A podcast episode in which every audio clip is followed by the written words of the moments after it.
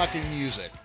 This is the franchise Jeremy Vilmer, and you're listening to Bell to Bell with Bobby Blaze. Here is the star of the show, Bobby Blaze. Hey, thanks. The franchise on the franchise podcast. Thank you, man. I'm gonna tell you what, Elvis is dead, and I don't fucking feel so goddamn well myself. But hey, that's just an old, uh, oh, you know, whatever. It's just one of those things. I'm glad to be here for all these fans, man. I'm glad to be on the podcast. I'm glad to have the franchise here with me.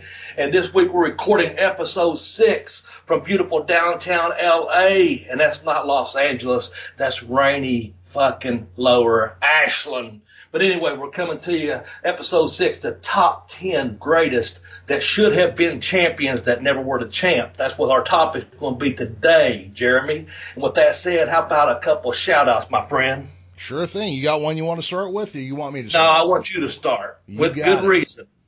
All right. Well, I'm going to go with this one. This week, uh, you know, guys, we're still trying to get reviews on iTunes and ratings. This week we got one from uh, Breacher71 is the name he's using, and he says, "Gentlemen, great show so far, and expect nothing less each week. Not only is wrestling talked about, but everything else as well.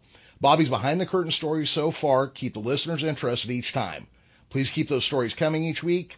The guys even gave a special section on suicide and the help that is out there." These guys know how to put on a show. So Breacher71, a big shout out to you. Thank you for chiming in. Thank you for letting us know what you like about the show.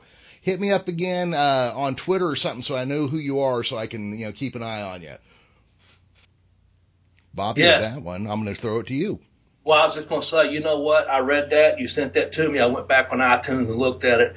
Uh, Breacher71, hit us up on Twitter at the Geekish Cast or at Bobby Blaze 744 or at uh, Bell to Bell Blaze on Twitter so we'll know who you are, man. But yeah, that's a great shout out. I think that's a, a well deserved shout out. Did you have any other ones by chance? Because I have one special one going out as well. And we appreciate all reviews on iTunes and all feedback on Twitter. Thank you. Yeah, you know what, Bobby? I'm actually going to keep it to that one for this week. There, there are Okay. a couple others I'm banking for another episode.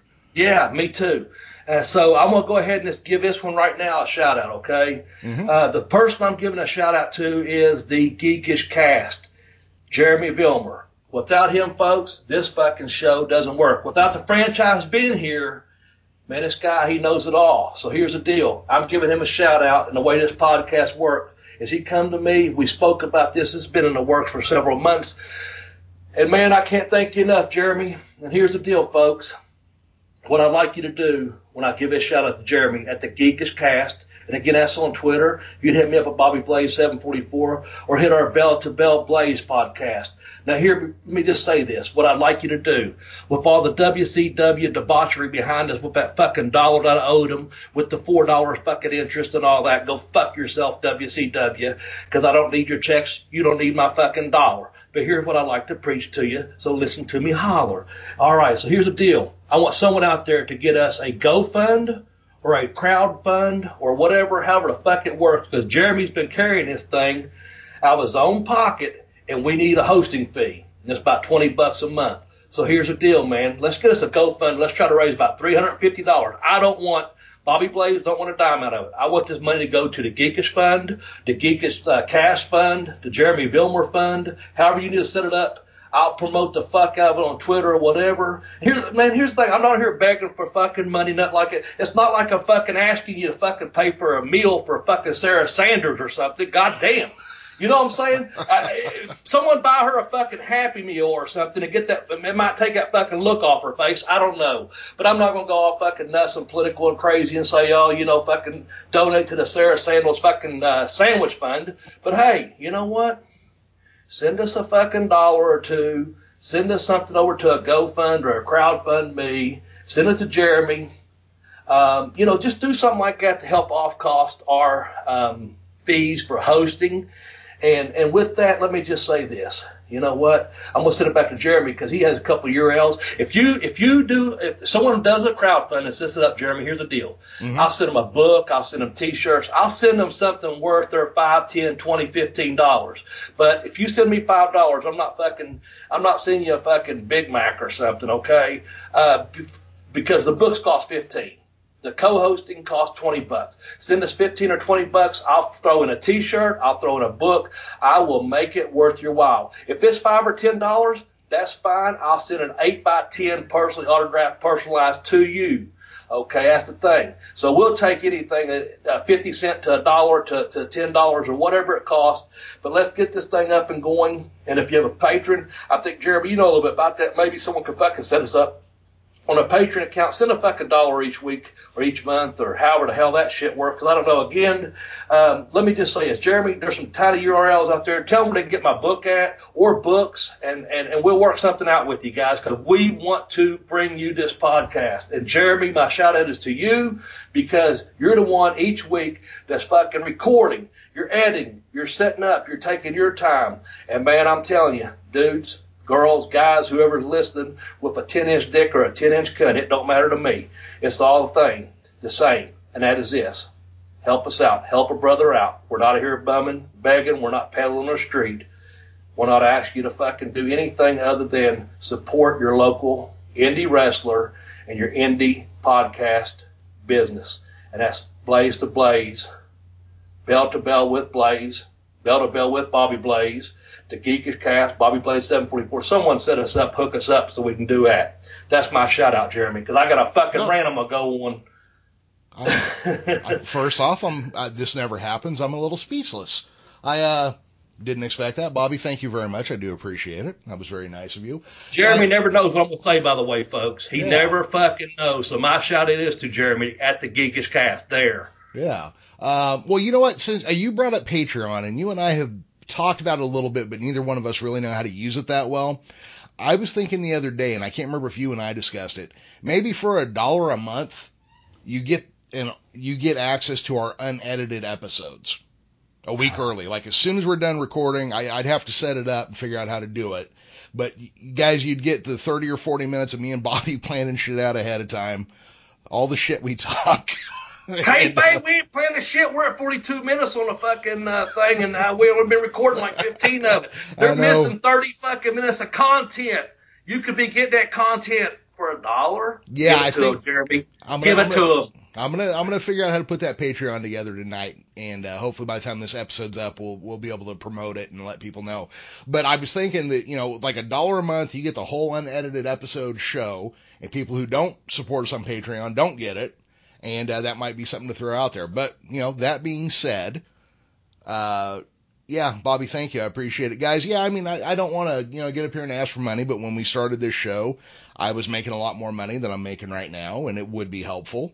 Um, we're not threatening to close the show down or anything, but um, yeah, if, if we get uh, get some funds coming in to help just support you know some of the hosting or the website costs, and maybe do a little advertising, I would be over the fucking moon.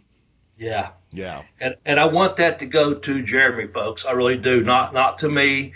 Um, I want it to go to the podcast. That's what it's going to, man. That's that's that's where it's at. So uh, again, I'll, I'll pitch in a shirt, uh, books, eight by tens or whatever. So um, yeah. Uh, and again, we're not here fucking begging. You're not going to hear a commercial every fucking 30 seconds to six minutes of our podcast, but you're going to have a good, solid podcast and some entertainment for your time while you're listening to the uh, Bell to Bell with Bobby Blaze podcast. So, yeah, absolutely. So, Bobby, before we get started on the topic this week, I understand you had a little something you wanted to share with us. yeah, you know what I've got to share with you is this, man. That's you ever play a fuck, Mary kill game? Well, I'm going to tell you what. I, have you ever played it? I have played it. Okay, well, I haven't played it for a while. I don't know who you'd like to fuck, marry, or kill, but I've got some people I like to fuck, marry, and kill, okay? I've got some special edition of the fuck, marry, kill game today is dedicated to the fucking serial killers. And I'm not talking about fucking people that killed a bowl of Captain Crunch or a box of Trix, motherfuckers. I'm talking about real life fucking serial killers of who Bobby Blaze would fuck, marry, and kill. And let me say right off the bat, eliminated out of my fucking three people that I'd fuck, marry, or kill is Ian Wuornos from down there in Florida, that fucking psycho bitch that's fucking killing Johns on the side of the road down there in Florida. Cause down there in her heyday living in Florida at the time of uh, when she was out there killing motherfuckers, and I was out there cruising those fucking streets. Hey, by the way, shout out to all you girls in Orlando down on the OBT. That's in Orlando. That's uh, the uh, Orange Blossom Trail. I hope you girls uh, are off the streets by now. Uh, you'd be a little bit older. also down in Tampa Town, and that's a mighty fine place to be. They got green grass, they got high tides. And it sure looks good to me. All you girls walking out there on Florida, Nebraska, be careful out there. You tell me your town, and I just about can guarantee you I can tell you where the fucking block districts at, because I have probably visited. But let's just get what of rid of um, uh, Aileen Wuornos right now, because I ain't fucking marrying or killing that psycho bitch, and thankfully she's already fucking dead. So with that said, you got anything to add before I go to my fuck, Mary, kill list, Jeremy? No, I, I am uh, I am enthralled. I, I have to hear what's coming here. Well, here's what's coming. So you know the game is fuck, marry, or kill, and I've thought about this man in my fucking crazy brain, and I'm here to entertain, and that's this. Who would I fuck? Richard Ramirez, the Night Stalker. Oh yeah, that motherfucker. He had that long, pussy looking hair, those dark brown eyes. Guys, everyone that knows me knows I love brown eyes. If I was in a cell, I'd fuck Richard Ramirez. I'd fuck him till his brown eyes popped out of his head and he is fucking dead and thankful he is. So there's my fuck uh, to the Night Stalker. And by no way am I condoning fucking serial killing, okay, or serial killers. And I don't encourage anyone to become a fucking serial killer in your hometown. I'm just saying I'd fuck Richard Ramirez. With that said, who would I marry? Well, I'd marry Ted Bundy because he liked porn and he liked co-eds. I like porn. I like co-eds. Above 18, just so you know. Um, but I ended up killing that motherfucker too. So fuck you, Ted Bundy. You're fucking dead. You said you found religion at the end. Well, fuck you. I hope wherever the fuck you're at, you're watching all the porn you want to fucking watch and getting butt fucked like a motherfucker. So I'd probably marry you, but fuck you, Ted Bundy. Next, and it's probably no secret where I'm going with this. I would kill. So I'm fucking Richard Ramirez, the Night Stalker. I'm marrying Ted fucking Bundy, but I'm gonna fucking kill that goddamn John Wayne Gacy because he was a fucking clown for fuck's sake. Oh my god. he was God. a fucking clown, and I am the anti-mime. I'm Bobby, the fucking anti-mime Blaze, and a fucking mime. I'm not locked in that box. And if I had a chance, John Wayne Gacy, I'd have fucking killed you a long time ago. With that said, that's my game of fuck, marry, kill. So fuck you, Richard Ramirez. Fuck you, Ted Bundy. Fuck you, John Wayne Gacy. I'm glad you cocksuckers are fucking dead and fuck a fucking serial killer right up the fucking fucking ass and I hope you're fucking rotten below the fucking pits of hell. Oh, goddamn, there's my rant. Can we please get to our top 10? Yeah, with uh, with that being said, and I hope the fuck you people are entertained. Do not go out and kill. Do not go out and kill anyone, please. Don't kill others. As we said from episode one, if everyone loved each other, the world would be a better place. And so, thank you for dealing with my rant right there. Oh, I think I'm done, Jeremy. Yeah, what's uh, the top ten? all right, that was quite the list. Um, let's we're gonna do now. If I can stop chuckling over here, top ten wrestlers to never hold a major title. So that is our goal here. Now, Bobby, let's talk real quick about our, our what we consider to be a major title. I know we've done this before. Yes. But for the most part, we're talking WWF slash WWF slash WWE, NWA, or during its heyday, AWA. Are there any other titles in there that we are going to consider as a world title for this? Having spoken off the air a bit, we, we decided not to, that we're going to still keep it with those three major titles. Uh, that's, that's well known throughout the world of professional wrestling. So yes, that's where we're going with it. Um, I know there's a couple people on this list that held different versions of quote world titles, but we're going old school, uh, run it through WWF through E, uh, NWA through WCW, WC slash WCW, whatever, through AWA. During those heyday periods, those are the three that we considered that we took these 10. We had a, we had probably about 14 or 15 guys this time.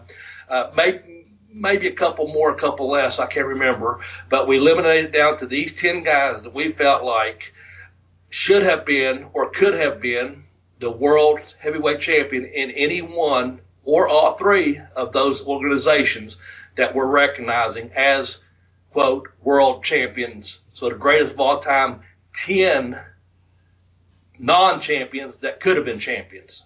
Or should have been. correctly, or could have been, should have been, Yeah. could have been. How we wording that? Could, should have Well, been, I guess. Either way, yeah. Either way, okay. So, um, Mr. Franchise, would you like to open us up with number ten? Yes, I would. Number 10 is the franchise Shane Douglas. Oh, here is a guy I don't understand how he could get so over in ECW yet not anywhere else. He could do a promo. He looked tough in the ring. I just I don't know. You know, I know they put the uh, IC title on him in the WWF, but it was kind of a joke character that he was playing too. So it kind of you know one thing kind of washes away the other. But man, he was hotter than shit in ECW. And I know that we debated upon him because of the N, uh, the NWA title Yes. deal. Shane should have been if he wasn't, depending how you count it, we was like, how are we going to count this or not count this? First of all, I have nothing but love and respect for Shane Douglas. I just spoke to him a couple weeks ago. And the thing about Shane in the ring, again, he had a really good body, had, had a good look, tough to, look to him, uh, great speaker, and a tremendous, tremendous fucking worker and wrestler. Um, and I hate that he's number 10 because he could have been higher up on our list, but we was kind of going with, um, you know, that thing of we were debating upon whether or not with the ECW and the NWA type run right there. So we, we was like, he should have been like an NWA uh, world heavyweight champion at one point. And so it's all due respect uh, to Shane Douglas coming in at number 10. We give it to him because um, I'm going to tell you what, I saw two of Shane Douglas' earlier matches when I was first breaking into the business, and they was both in Huntington, West Virginia. One of them was against someone we're going to speak about here later on um, that I won't mention. And it was a very, very good match. But the second one was a really tremendous match. One of the earliest tremendous matches I saw in my early career when I was first breaking in was Shane Douglas against Barry Windham. And it was at the Huntington uh, Civic Coliseum there. And I, it, man, it might have been like first, second, third match, something like that. But it was it was Shane Douglas, and, and, and he was early in his career, man. And it was and it was Barry Windham, and they just fucking had a hell of a match. And I was like, I was sitting there marking out, and of course I still was marked because I was still green. I'm I'm still a fucking mark. Who am I trying to fucking tease and please? But here's the thing: Shane Douglas, number ten of uh, should have been or could have been the world heavyweight champion in one of those three organizations at any given time. So all due respect and hats off to you, Shane Douglas. Let's go to number nine. All right. Number nine would be Dr. Death Steve Williams. Oh fuck! Hey. What did we talk about off the air? Tell me. Well, he's a legit tough guy. I mean, like a, a legit tough guy. Uh, you know when he hit somebody, it looked like he hit somebody. He was a, uh collegiate football player and wrestler at the University of Oklahoma. Um, he was a little iffy too because he did hold the original UWF title, Yes. but that's not not really a world title. We we we had debated that, and, and and I respect what you're saying, and and I guess the main thing about that is is like you was talking about when he hit a motherfucker, eyeballs rolled back in the back Oh, of their yeah. head. So yeah, he could have been a world heavyweight champion at any fucking uh, major league out there. I know he's huge over in Japan, you know, a lot of tag teams and and uh, things like that. So he could have had any title uh, given um, who he was, where he came from, and and again, we're, no disrespect to the UWF or or as we're gonna get into probably what WCCW maybe or WAA, I don't know. But anyway, Yeah. my point is uh, when we get into some of those titles, we're not trying to disrespect those. We're just saying these guys, like Dr. Death, he could have, like I said about Shane, Steve Williams could have been a major title holder for the AWA, the NWA, or even the World Wrestling Federation or, or World Wrestling Entertainment, ha- as it may be. So yeah, that's a good choice for number nine. Who would you have with number eight? Number eight, we've got Bam Bam Bigelow. Oh man, what a great choice. How do you even? I mean, very few people of his size and strength were as agile as he was, nobody looked as fucking frightening as he did. Yeah. Um, and as uh, to through my research, I couldn't find any point where he carried a major title. Yeah, you know, he worked a lot of places, and I'm gonna tell here's someone. The here's your good backstage story that's a straight shoot. Okay, Mhm. now I said a lot of S's there, so however that comes across on our podcast, you're you're speaking with someone that took speech lessons for years because I used to stutter and could not speak. But with that said, Bam Bam Bigelow, here's your behind the scene, behind the curtain look. Bam Bam Bigelow is one of the reasons I'm in professional wrestling because I was a school teacher for about three years and I saw Sports Illustrated and it had a special little little article about the Monster Factory up in New Jersey. So there's your plug to the Monster Factory.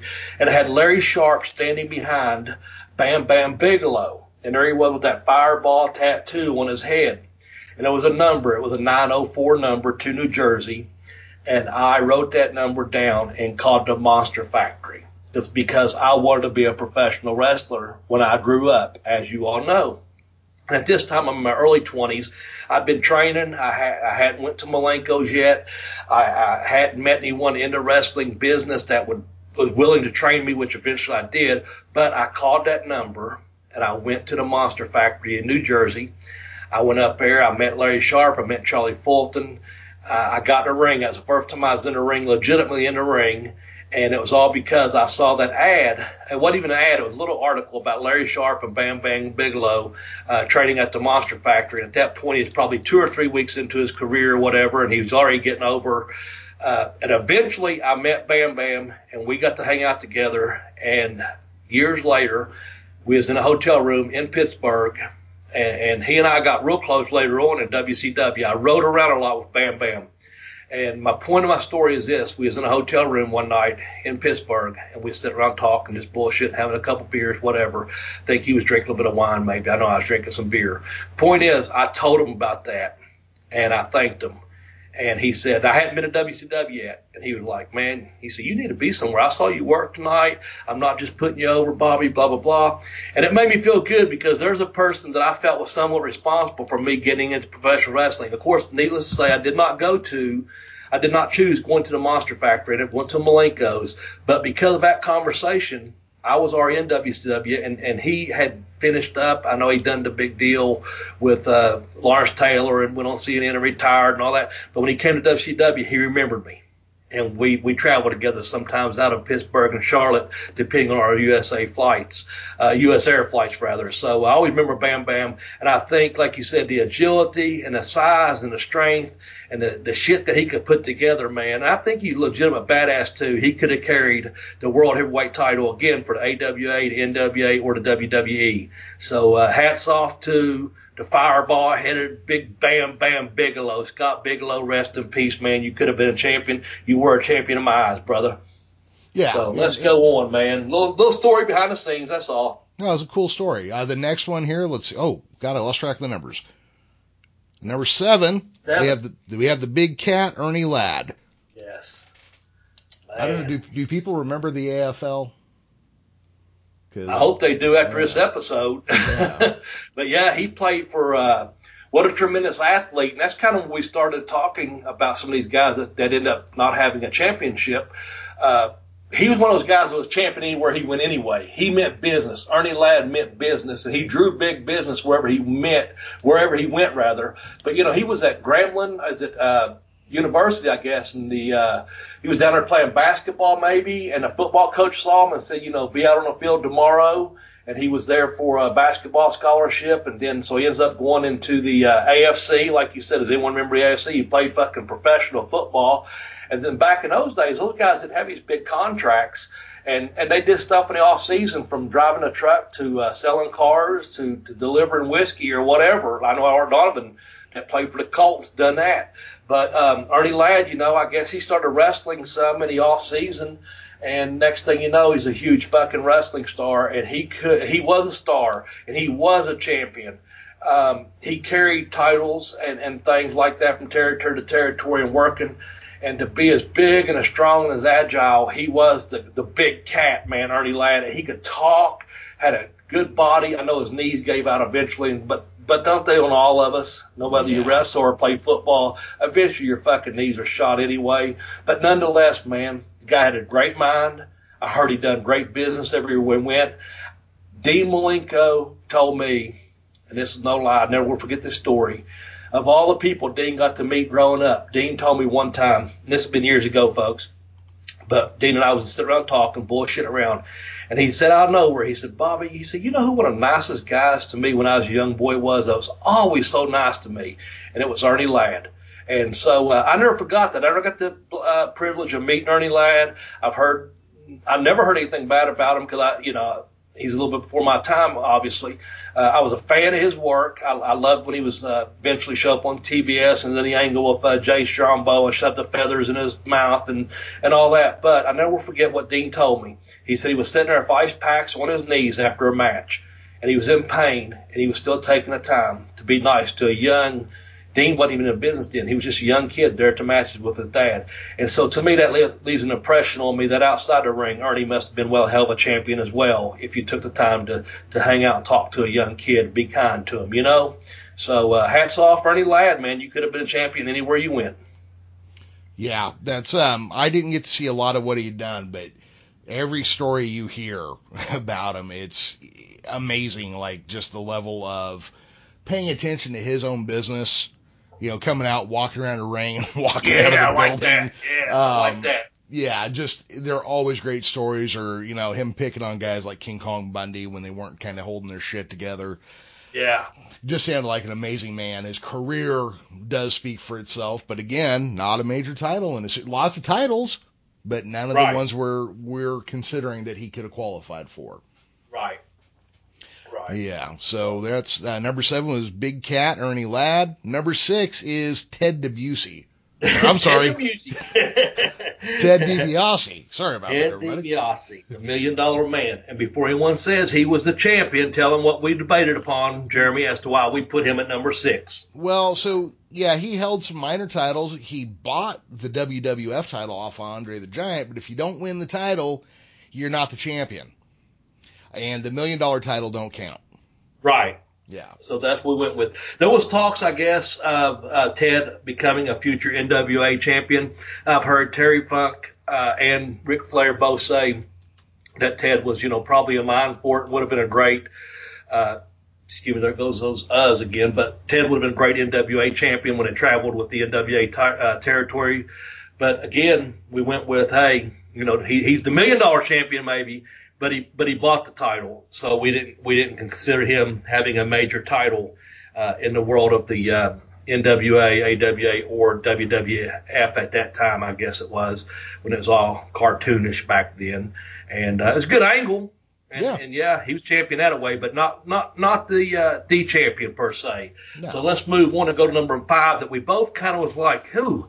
How do we put this guy at number five? Man, he's a tremendous talent, and All I'll right. let you announce him. and We'll go so, from there. so before we get too far down this list here, I want to Yeah. say that it was hard to put these next five people in order. right, that's where I was going with that. Thank you. Yeah. Yeah, it was it was not an easy it was not an easy task to figure out where you put these guys. So before we get started, I just want to say that Bobby and I probably could have spent the next six weeks trying to go, well, fuck, how about this guy should be two and this one should be, you know. So we didn't do that. We went with the way the dice fell, and number five would be the enforcer, double A, Arn Anderson. One of the baddest motherfuckers to ever walk through a ring. And a guy who, for some reason, looked like he was 45 when he was 22, and looks like he's 45 now that he's in his 60s. yeah, nothing but respect for Arn Anderson, and and and uh, to be a little bit redundant, these next five were like tough to decide. But Arn, you know, of course, is the enforcer. He was known as a tag team specialist, of course, throughout his uh, career, Double A. But you know, Arn. Uh, what I wanted to mention about Arn was, first of all, he's a tremendous wrestler, legitimate tough guy. We won't even go into that. Um, and he he he to me one time come to me and said, Bobby, pull your trunks up just a little bit higher. Take it from someone that had a gut during his career. Where and so I was like, you know, he, his honesty. When I worked, he was my agent at one time in WCW, and um, I appreciate his honesty because he told me several things. One was I was, I was getting some tea and he was getting some coffee. He walked up and mumbled real quietly, uh, uh, Bobby, don't give him a reason to let you go. Don't say no and so I never said no to doing, you know, a job or putting someone over or whatever. Uh, I, I done whatever I was asked to do. But my point about that story was I never thought Arn had a gut. He had said take him some guy that had a gut his whole career. I always thought Arn had a big, solid, strong body. So I never took it like he had a gut he was just telling me that because Bobby Blaze was getting a fucking gut, okay? but he was smarting me up to like, you know, don't give him a reason to fucking fire you a lot of shit was going on at that time, and eventually we'll talk about WCW like we talked about. But Arn, he had a really good body. He had that solid, big fucking powerlifting legs, big strong uh, chest, neck, shoulders. So he had that great look, tremendous wrestler worker as we talked about. But as we spoke about last week with the Horseman, Arn could talk his interview skills and he didn't, unlike me, he didn't waste words.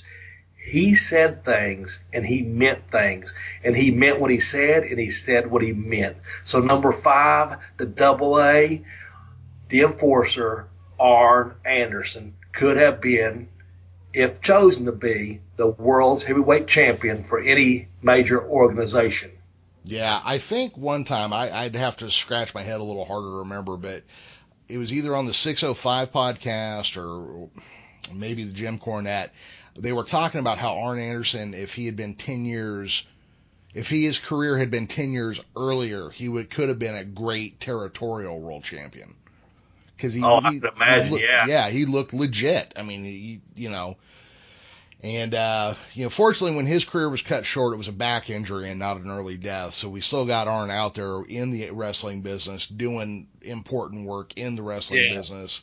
Um, but yeah, he he would have looked really cool. I, I bet you they could have used him as a transitional champion though. That's yeah. probably what they would have done.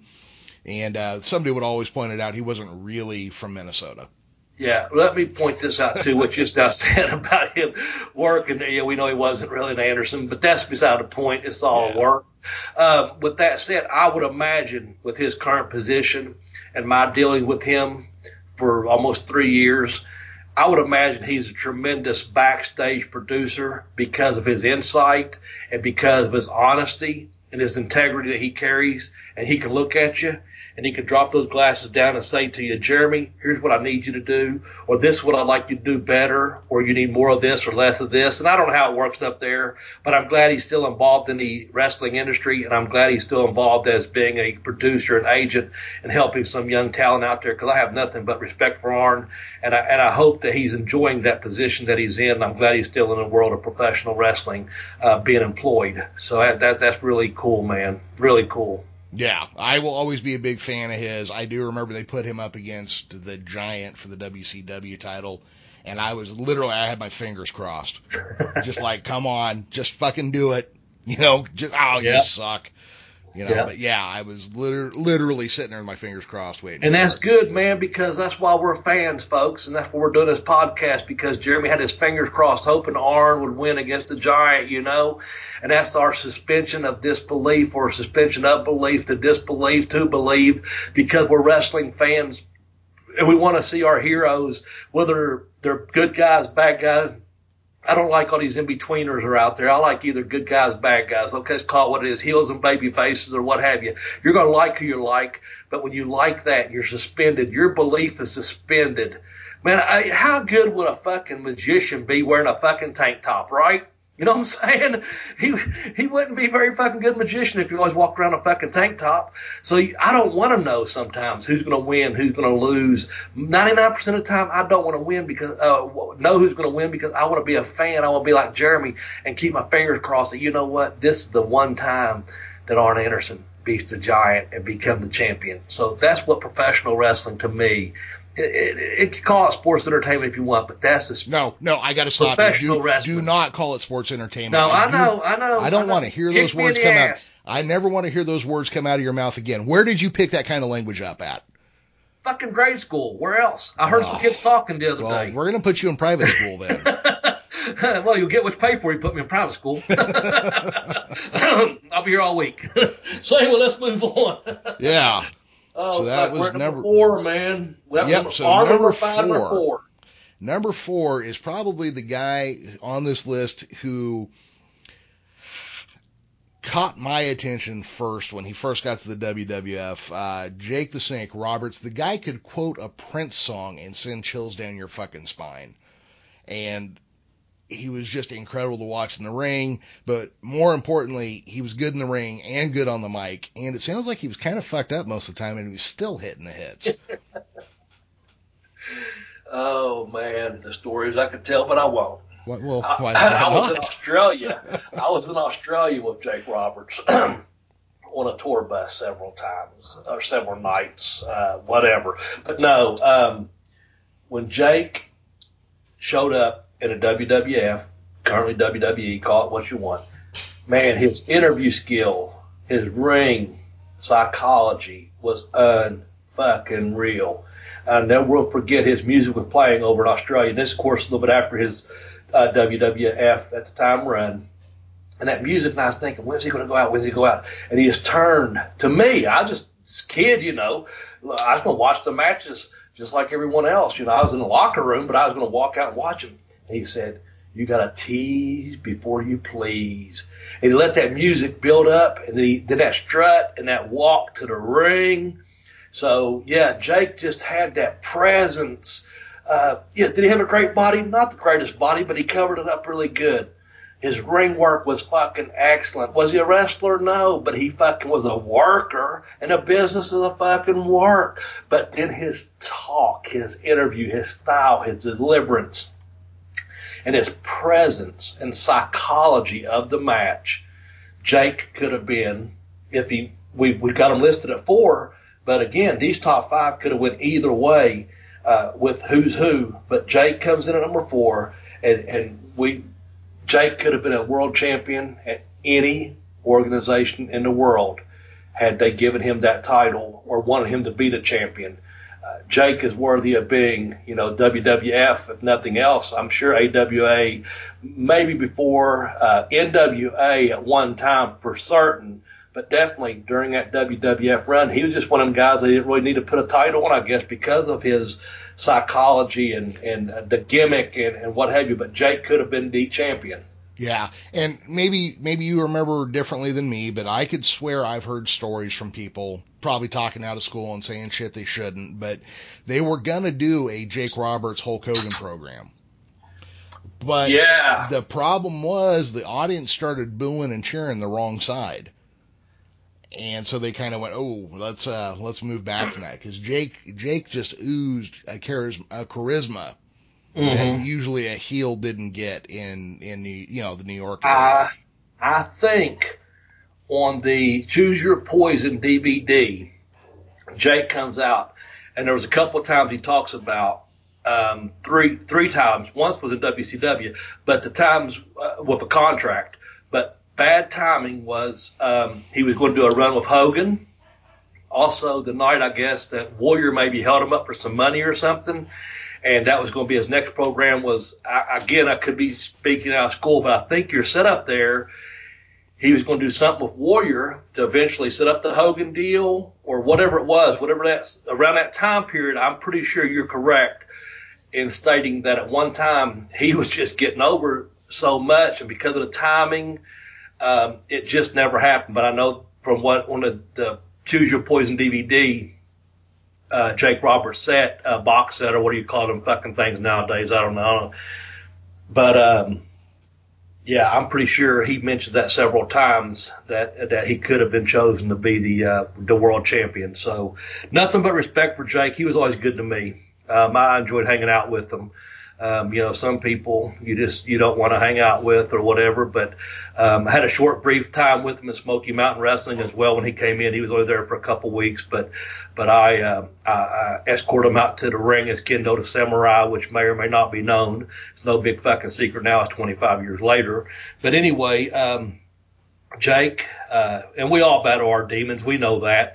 But I think at one point Jake was discussed as being, as you said, the uh, world heavyweight champion for the WWF. It just didn't pan out the way it should have because he was one of them guys that probably didn't need the title to get over. He was already fucking over.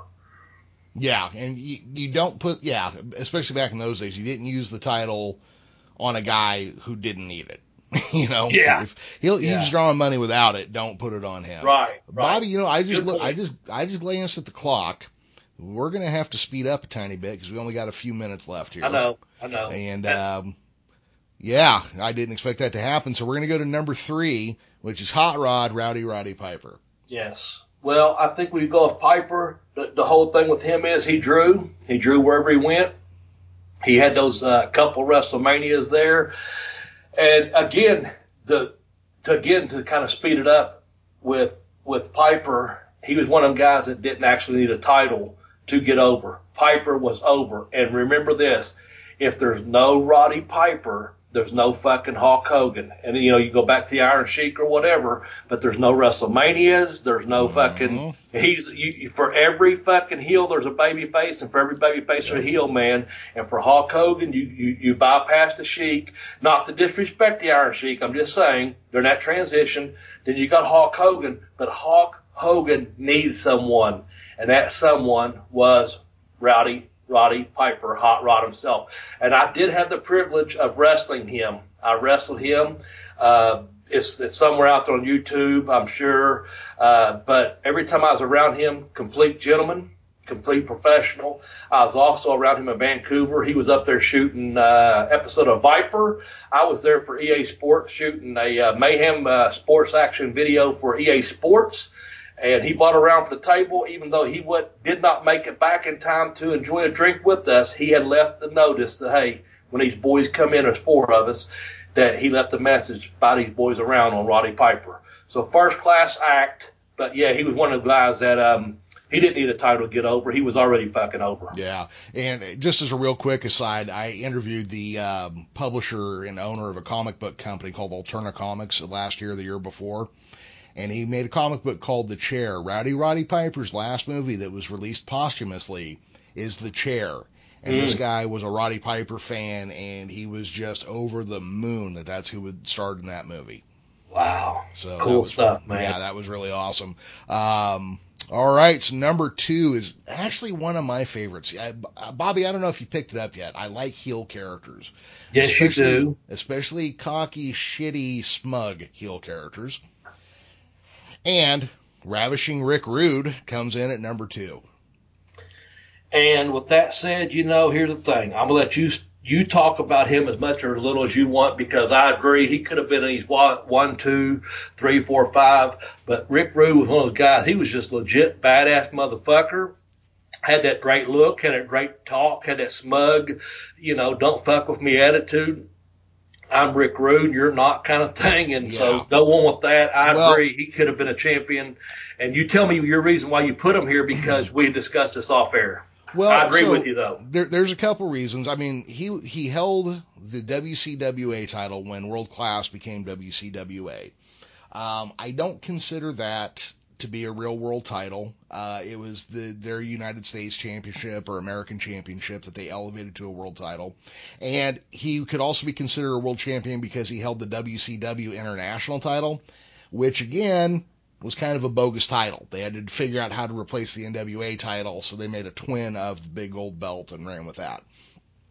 Rick Rude was a guy whose career was cut short by an injury, but as I have heard stories from people, the guy knew what he was doing in the ring. He knew how to get heat out of the crowd, but also apparently you didn't fuck with Rick Rude. That is what I've heard.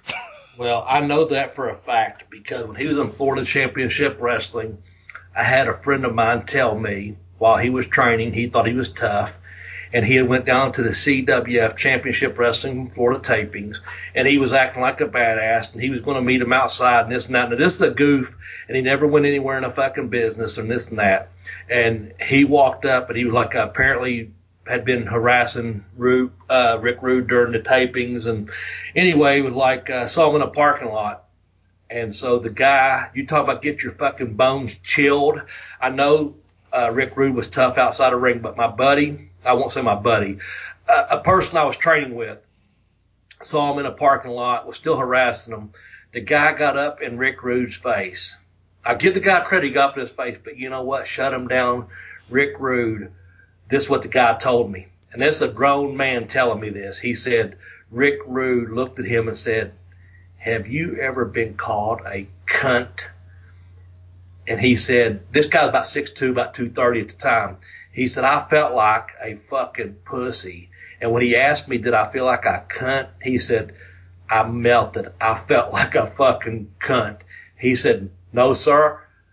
I turned around and walked away with my tail between my legs. And this guy wasn't a tough guy. He was wanting to be a wrestler. Again, he never made it. He, he didn't finish training, but he hung around all the matches when I was down in Florida. But can you imagine approaching Rick Rude and then that guy say to you, have you ever been called a cunt? And that guy said, no, sir. And he fucking melted, wilted, walked the fuck away. Don't fuck with Rick Rude. So yeah, um, Rick Rude, he could have been the world's heavyweight champion had they decided to put a title on him. So all due respect and rest in peace, Mr. Rick Rude. What a tough motherfucker. I heard, I, I heard he could open hand slap a man and knock him to the ground. Yeah, I've heard so many stories. That Yeah. one there was first hand. Well, actually, second hand from the guy that actually got caught a fucking cunt by so- Rick Rude. And so, uh, maybe he'll call, uh, Sarah Sanders a cunt, but he's, but anyway, he's passed away. Uh, that's beside the point. Uh, donate some fucking money so we can buy her a fucking happy meal, uh, because Rick Rude apparently can't slap that fucking smirk off her fucking face. But if we all donate some money to the fucking GoFund or crowdfund me, uh, care of Jeremy over there at the Geekish Cast. The bottom line is maybe we'll fucking uh, make her go away with a fucking Happy Meal. I don't know. But anyway, let's get to number one, okay? Well, and I'm trying quick- to full circle our interview here. Yep, no problem. And real quick, going into number one, I'm going to say that number one is brought to you by Bobby's Books, Pin Me Pay Me, and I kicked out on two, The Education of a Wrestler, which you can go to tinyurl.com slash blazebook1 or tinyurl.com slash blazebook2, respectively, to get to my Amazon affiliate page where you can buy them. Bobby gets a little money for having written them. I get a little money as an affiliate. So with that being said, Bobby's Books are sponsoring the number one position today, and number one is Wahoo McDaniels, Amen. Chief Wahoo McDaniel. Chief Wahoo McDaniel. That's Um, right. Yeah, a, a legit Native American wrestler. He was Chick, uh, Chickasaw and Choctaw, I believe, from Oklahoma.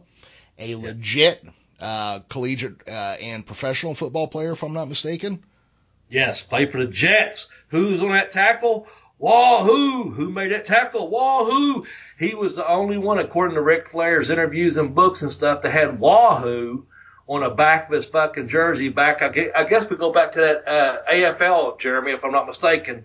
But he was one of those guys that wrestled the off season uh, and started making more money as a fucking professional wrestler than he did as a professional football player back in the day. And also, we chose him because one reason, or many reasons, I guess, he was a legitimate athlete. He was a fisherman. He was a golfer. He he was a hunter. He he he could do it all. He he ran. He played football. He he again. He, you know, and what a what a great fucking professional wrestler, legitimate tough guy too. So. Uh, yeah, sportsman is really what you'd have to call Sports, him. yes, Yeah. he could be the fucking uh, Sports Illustrated Sportsman of the Year. He could be the top ten champions that never held a major title because he could draw anywhere he went, and he was the chief. He was Chief Wahoo McDaniel's. So our fucking uh, feathers and caps and hats off to the number one on our list of the top ten greatest of all time to never hold a major title is Wahoo McDaniels. Yeah. Uh, you know, I still wear my I broke Wahoo's leg shirt around places. Told me that, yes. Yeah. And I'll I'll go into places and and uh people, well, who's Wahoo? And then I, I go, you don't know who fucking Wahoo McDaniel is. And, You ought know, to and slap him. Yeah. Then I go, I'll just tell them a story. You know, well, Wahoo was this, and Greg Valentine, you know, quote unquote, broke his leg, and then here's the shirt as proof. You know. And uh, I mean, it, I wore it in Canada one day, and I was talking to somebody, and she goes, "Oh, would Wahoo have ever re- uh, wrestled with Baron von Raschke?" And I'm like, "I'm pretty sure." I, I would think, you know. Well, he wrestled everyone. He beat everyone. And to close out the show, I'm going to say real quickly, and I'll let you do the I'll let you do the closing. I had the honors of wrestling Wahoo McDaniel, and that's a straight shoot. I wrestled him outside of Charleston, West Virginia, at a place called St. Albans in West Virginia. Um, that's not West by God, Virginia. Fuck you. We're over here in L.A., Lower Ashland, recording today's podcast, and that's this. I wrestled Wahoo McDaniel. I wasn't a world champion. He was, or he should have been, as we're doing our podcast.